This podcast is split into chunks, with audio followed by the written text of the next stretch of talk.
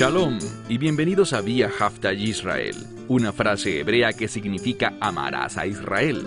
Esperamos que se queden con nosotros durante los próximos 30 minutos, ya que nuestro maestro, el Dr. Baruch, nos compartirá una enseñanza expositiva de la Biblia.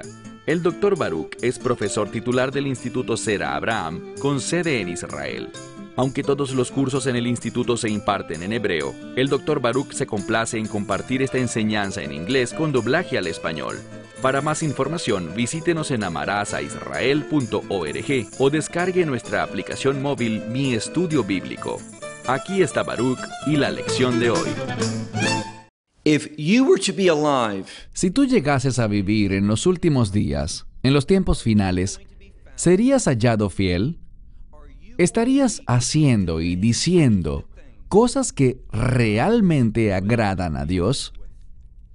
Ese debería ser nuestro mayor deseo siempre, pero especialmente en los últimos días, esos tiempos que se acercan y que serán los más difíciles de la historia.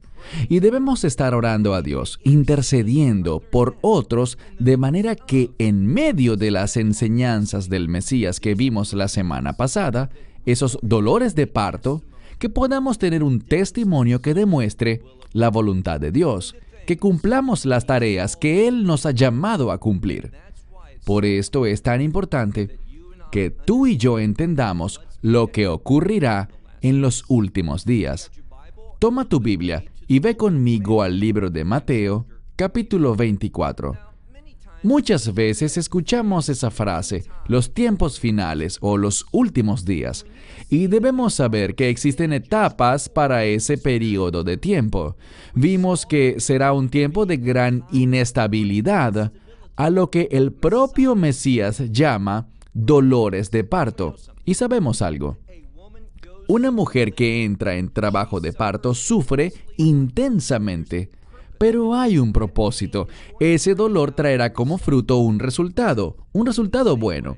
Y del mismo modo, estos tiempos difíciles que se avecinan darán como resultado el establecimiento del reino de Dios.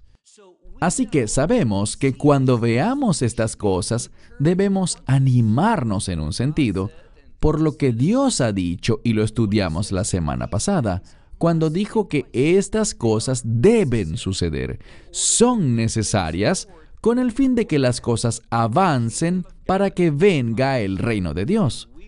Queremos ser discípulos fieles y la única manera como podremos orar efectivamente, la única manera como podremos tener la actitud correcta, es que cuando estas cosas empiecen a ocurrir, tiempos de sufrimiento y persecución, y lo volveremos a ver de manera irrefutable cuando abramos hoy la escritura. Seamos individuos que no se acobardan, que no se sorprenden, que no se confunden, sino que son una fuente de estabilidad espiritual porque podemos hablar la verdad. Sabemos lo que ocurre y por qué. Sabemos que Dios usará estas cosas con el fin de llevar a cabo el establecimiento de su reino. Ahora, vimos algo más. Vimos que este término, dolores de parto, viene acompañado de una serie de actividades que lo rodean, espiritualmente hablando. ¿Cuáles serán? Vimos que habrán guerras, no solo una o dos, sino muchas guerras que un grupo étnico se levantará contra otro. Y esto sucederá en muchos lugares a la vez. También habrán conflictos entre naciones y países y en adición a todo esto, que traerá gran inestabilidad, habrán también hambrunas en diversos lugares, también en plural, se producirán terremotos en varios lugares y también pestilencias, es decir, plagas. Y hablamos del hecho de que este tipo de plagas vendrán de Dios. Y no habrá duda alguna de esto. Quedará, escuchen con atención, quedará dolorosamente claro que estas plagas vienen de Dios. Nadie lo preguntará, todos lo sabrán. Así que imaginen esto, guerras por todos lados, inestabilidad política, terremotos, hambrunas, pestilencias y todo esto traerá como resultado el peor tiempo de inestabilidad global, caos financiero. ¿Y quién empezará a ser la fuente de esto? Será de acuerdo con la profecía, de acuerdo con Daniel capítulo 8, habrá un imperio al que se llama la bestia. Proféticamente, una bestia es un imperio, y este imperio es llamado en el vocabulario de la escritura Peras Umidai, el cual es Irán junto a una coalición de naciones. Y de esta manera será como el Islam se levantará, y ya esto ha empezado, ya tiene un buen tiempo avanzando, y ellos extenderán su dominio, empezando por el oriente y moviéndose hacia el occidente, hacia el norte y hacia el sur, y se convertirán en una fuente de gran sufrimiento, dificultades e inestabilidad en el mundo. Muchas personas creen erróneamente, y así lo enseñan, que el anticristo pertenece al Islam, pero eso es falso. Esto no es así. ¿Cómo puedo estar tan seguro? El Islam odia a Israel. Irán dice casi a diario que desean destruir la nación de Israel. Lo que aprendemos bíblicamente es que el anticristo y su imperio, este se levantará en contra del carnero. Verás, la bestia del anticristo es llamado la cabra en Daniel capítulo 8 vemos dos imperios diferentes. Primero, este llamado el carnero, que la escritura dice que es iraní, será una coalición iraní que se extenderá y que traerá gran sufrimiento, gran dificultad, muerte, destrucción e inestabilidad en todo el sentido de la palabra. Inestabilidad económicamente, políticamente, socialmente, en todo sentido. Y la escritura dice que el mundo tendrá una sensación generalizada de desesperanza. Dirán, ¿quién podrá oponerse a este carnero? Pero entonces, de pronto, sin que nadie lo espere, vendrá otra bestia, es decir, otro imperio, procedente de lo que la escritura denomina Yaván. Yaván en el hebreo moderno es una palabra para el país de Grecia, pero en la época bíblica era simplemente un sinónimo para lo que hoy conocemos como Europa. Esta bestia, conocida como la cabra, se levantará desde Europa y derrotará al carnero. Lo vemos claramente en Daniel 8 y lo vemos tres veces en Daniel 8 a pesar de que muchos comentaristas lo ignoran. Tres veces nos dice Daniel que esta visión, lo que él revela en ese capítulo 8, es para los últimos días, esa época final de la historia y que producirá el final de la ira de Dios en el mundo. Y esto ocurrirá, su ira, su derramamiento final en este mundo, se producirá para llevar a cabo la destrucción del anticristo y de su imperio. Entonces, esta primera bestia odiará a Israel. Pero lo que vemos bíblicamente es que el anticristo, verás, él sabe algo. Recuerden lo que dice la escritura sobre los demonios. Los demonios creen en Dios y tiemblan. Ellos conocen la escritura, pero este es el problema. Son rebeldes. ¿Por qué? Ellos han creído una mentira. Y la mentira es que ellos pueden derrotar a Dios. Toda su vida se trata de derrotar a Dios, sus propósitos, sus estándares, su justicia, para que no se establezca el reino de Dios, sino el dominio de Satanás. Y lo que aprendemos es esto, que este anticristo, este imperio llamado la cabra, él derrotará para sorpresa de todo el mundo y para emoción y alegría del mundo entero, Él derrotará al carnero, Él derrotará a Irán. Y eso desatará un tiempo de paz, prosperidad, estabilidad. Pero todo esto es falso. Todo esto es simplemente para ganar apoyo. Y como dije, Él conoce las escrituras. ¿Y qué sabe Él? Él sabe cuán importante es Israel. Recuerden lo que aprendimos de Yeshua la semana pasada, cuando leímos que Él dijo, yo no vendré, no regresaré para establecer mi reino hasta que Israel, hablando del pueblo judío, recuerden el dicho que compartió, comparándose con una gallina madre que quería reunir a sus pollitos debajo de sus alas. Pero ustedes, dijo él, no quisieron. Y hasta que se produzca un cambio espiritual en el pueblo judío, el Mesías no regresará. Hasta que Israel diga, bendito es aquel que viene en el nombre del Señor. Cuando clamen al Mesías, el Mesías regresará con el propósito de establecer ese reino. Entonces, tiene que producirse un cambio en la condición espiritual del pueblo judío. Esta no es una condición para que el rapto suceda, sino esto es para la segunda venida y el establecimiento del reino.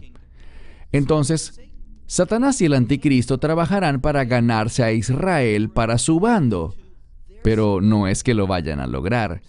Israel rechazará al anticristo y lo veremos claramente en las próximas semanas. Ese rechazo contra el anticristo, él fallará en sus propósitos, desatará lo que conocemos como la tribulación de Jacob, el peor, y quiero enfatizarlo, el peor tiempo de sufrimiento para el pueblo judío en su historia. Esto es lo que veremos en las semanas que vienen. Primero, y esto es vital, tú necesitas entender esto. Vimos algunas de las señales del fin la semana pasada y dentro de un momento las seguiremos viendo.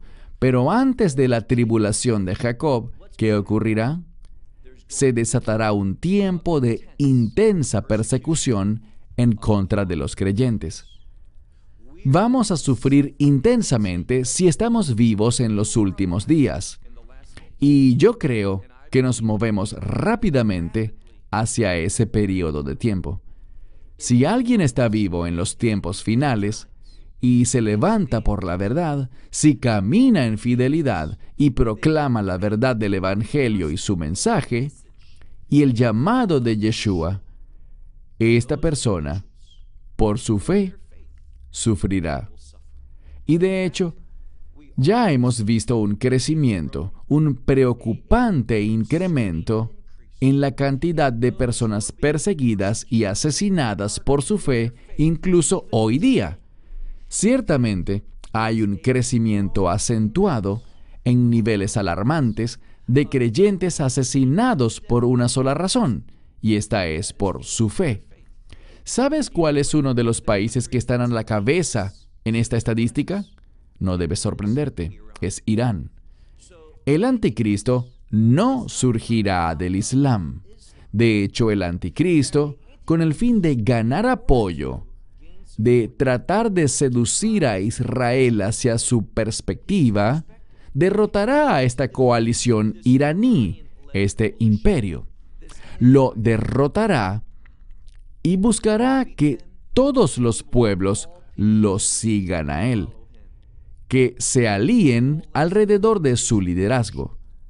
Pero habrán dos pueblos, dos grupos de personas que rechazarán esto. En primer lugar, tú y yo los verdaderos creyentes. Y luego, después del rapto, después del rechazo de Israel contra el anticristo, Israel será ese segundo grupo que se levante en oposición cuando dos tercios del pueblo judío sea asesinado durante este tiempo de la tribulación de Jacob.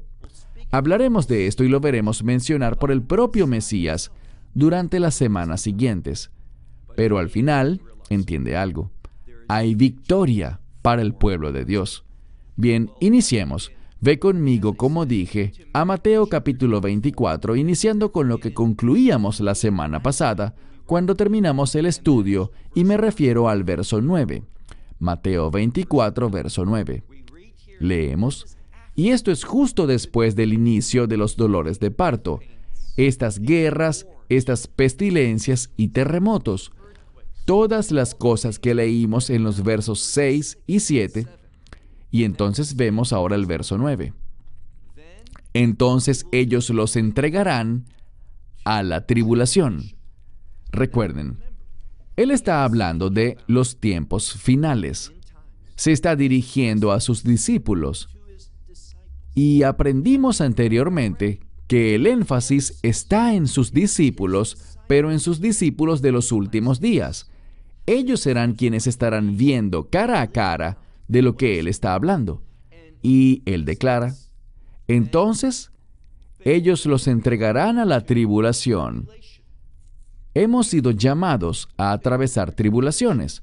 Mencioné la semana pasada cuando comentábamos sobre el libro de Hechos, verso 22 del capítulo 14, donde dice, es necesario, escuchan eso, es la misma palabra que usó anteriormente, es necesario que ustedes atraviesen por mucha tribulación para que entren en el reino de Dios. Hechos 14, 22. Y en ese pasaje, el escritor de Hechos, presumiblemente Lucas, estaba hablando de la misma verdad bíblica que vemos aquí, cuando el Mesías dice, entonces ellos los entregarán para tribulación y los matarán, y ustedes serán, escuchen bien, ustedes serán odiados por y así es como sabemos que esta es una profecía de los tiempos finales. Es algo que nunca antes ha sucedido. No fue parte de lo que ocurrió en el año 70 después de Cristo. En el año 70 después de Cristo fue Roma. Y podemos argumentar que había una coalición de países bajo el imperio romano, pero esto es algo muy diferente. Dice, ustedes serán odiados por todas las naciones. ¿Por qué? Por causa de mi nombre. Mucho de lo que Roma hizo contra el pueblo judío no tuvo nada que ver con el nombre de Yeshua, con el nombre de Jesús. Fue debido a que en general el pueblo judío, no los creyentes, sino el pueblo judío en su mayoría, se levantó en contra de Roma. Entonces, aquellos que enseñan que Mateo 24 ya se ha cumplido, que lo que dice ya se cumplió en el año 70 después de Cristo, están equivocados. Es extremadamente obvio cuando lees las claves de lo que Yeshua está declarando. Dice, los entregarán para tribulación, los matarán y serán odiados por todas las naciones. De nuevo, ¿por qué? Por causa de mi nombre verso 10. Y entonces muchos se ofenderán. Esta palabra define un escándalo. Ellos llegarán a la conclusión de que resulta escandaloso ser relacionado con este nombre, y me refiero a Yeshua. Cuando veo esto, el énfasis está en los creyentes vamos a ver aquí que muchos se sentirán ofendidos. ¿Y a qué creen que Yeshua se refiere exactamente? A lo que enseñaba antes, que muchos, cuando descubran que llevar el nombre de Cristo, que ser un seguidor de Yeshua, ser alguien que se identifica con la Biblia, hará que te persigan, hará que te odien, que te maten, se sentirán ofendidos, ya no estarán interesados en eso. Eso no es lo que ellos pensaban que pasaría cuando decidieron hacerse cristianos. Estaban más interesados en recibir ayuda para resolver sus problemas en este mundo, para alcanzar sus metas, su destino. Ellos querían que el Mesías les sirviera a ellos y no estaban interesados en servirle a Él. Por lo tanto, muchos se ofenderán y ¿qué harán? Ellos nos traicionarán a ti y a mí. Recuerden lo que dijo Juan, que habrá una gran apostasía. Muchos saldrán de nosotros porque nunca pertenecieron a nosotros, no eran verdaderos creyentes. ¿Y qué harán? Se entregarán unos a otros y también se aborrecerán unos a otros. ¿Y qué más? En medio de todo esto, ocurrirá lo que ya hemos aludido. Verás, estos últimos días serán tiempos de gran engaño y falsedad. En este tiempo de desobediencia espiritual, cuando habrán quienes renieguen de su fe, que traicionen a sus hermanos y hermanas, que supuestamente también son creyentes, pero que no lo son en realidad. Leemos aquí que en ese tiempo se levantarán muchos falsos profetas y que harán, engañarán a muchos. Y por eso es tan importante que no nos confundamos sobre lo que ocurrirá. Por eso es que un seguidor obediente del Mesías Yeshua, de Cristo Jesús, nunca tendrá una actitud así. Bueno, tú sabes, lo que tenga que pasar, que pase. Yo estaré en el cielo un día, así que todo eso no es realmente importante para mí. No me interesa estudiarlo. Esa es una actitud muy desagradable para Dios. Alguien que tenga una forma de pensar así, da vergüenza. Debemos ser personas que conocen la verdad, de modo que podamos permanecer con fidelidad, permanecer en rectitud y no ser engañados, que podamos reconocer a estos falsos profetas. Y mi preocupación es la siguiente. Existe un movimiento hoy en día de autoproclamados profetas. Y hemos visto que estos supuestos profetas no son profetas nada, no hablan la verdad, lo que buscan es hacer cosquillas a nuestros oídos. Quieren ser recibidos por la gente. Su mensaje, sus supuestas profecías, son casi siempre cosas agradables, buenas noticias. Descubrirás que declaran algo y reciben una ronda de aplausos. Esto no es lo que vemos que recibían los profetas de la antigüedad, los ungidos de Dios, los profetas llamados por Dios. Ellos no eran populares. Esto es simplemente un ejemplo, un adelanto de algo que se hará mucho, mucho peor, como dice aquí. Y entonces muchos falsos profetas se levantarán y engañarán a muchos. Y ahora mira el verso 12. Y debido al incremento, este es un término para multiplicación, debido a la multiplicación de la maldad.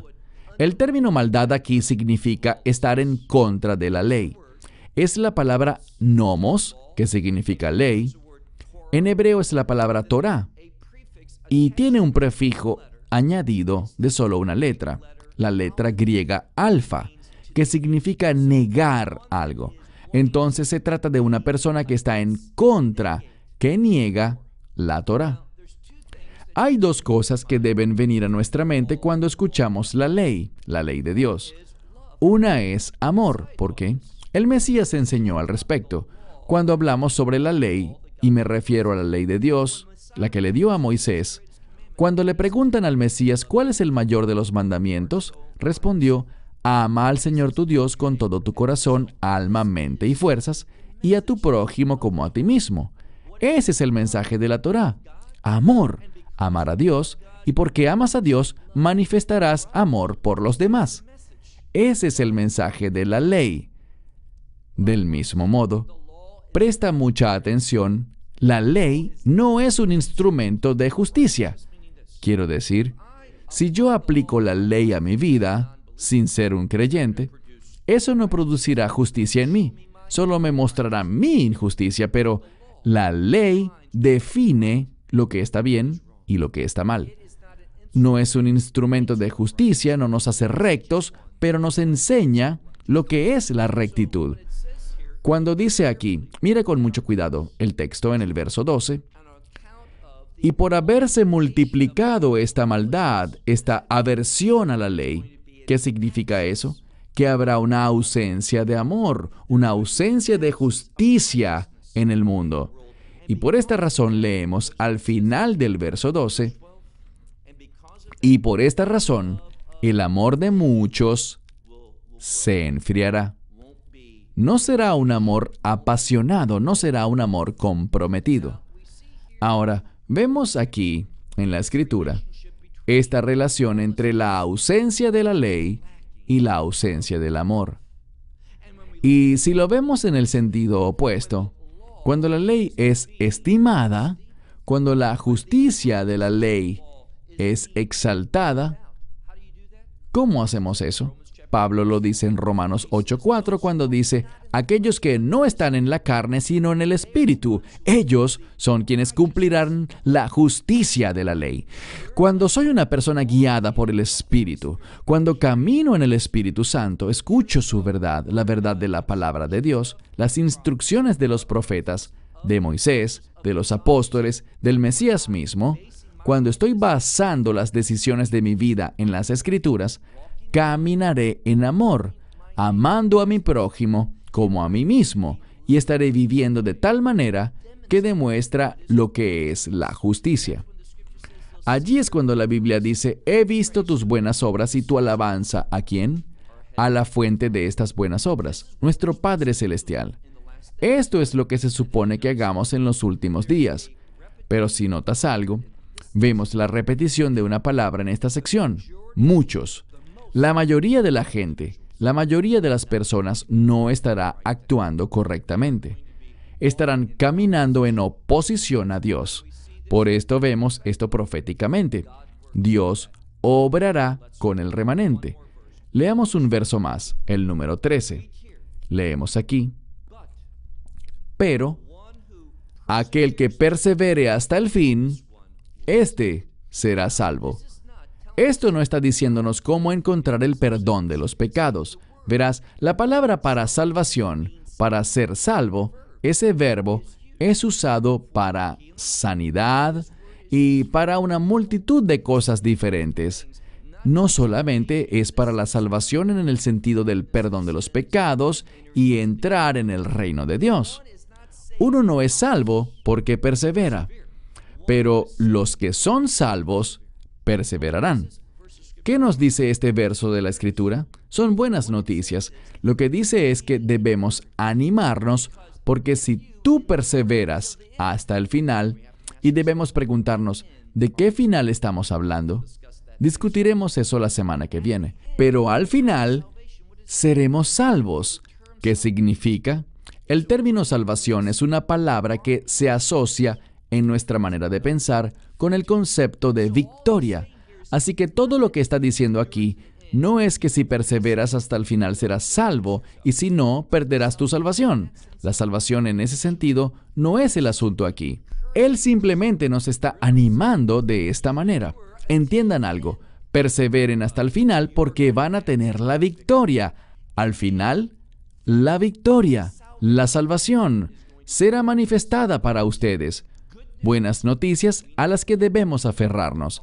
Hablaremos más al respecto la semana que viene cuando continuemos en este estudio de Mateo 24. Shalom. Esperamos que te hayas edificado con el mensaje de hoy y lo compartas con otros. Te invitamos a seguir nuestros estudios cada semana por este canal y por el portal de YouTube de Amarás a Israel. También puedes descargar nuestra aplicación móvil gratuita Mi Estudio Bíblico. Finalmente, para obtener más información sobre nosotros, visita nuestra web amarasaisrael.org, donde encontrarás otras conferencias de Baruch en audio, video y texto. Hasta el próximo programa. Que el Señor te bendiga en Yeshua Hamashiach, Jesús el Mesías, mientras caminas con Él. Shalom desde Israel.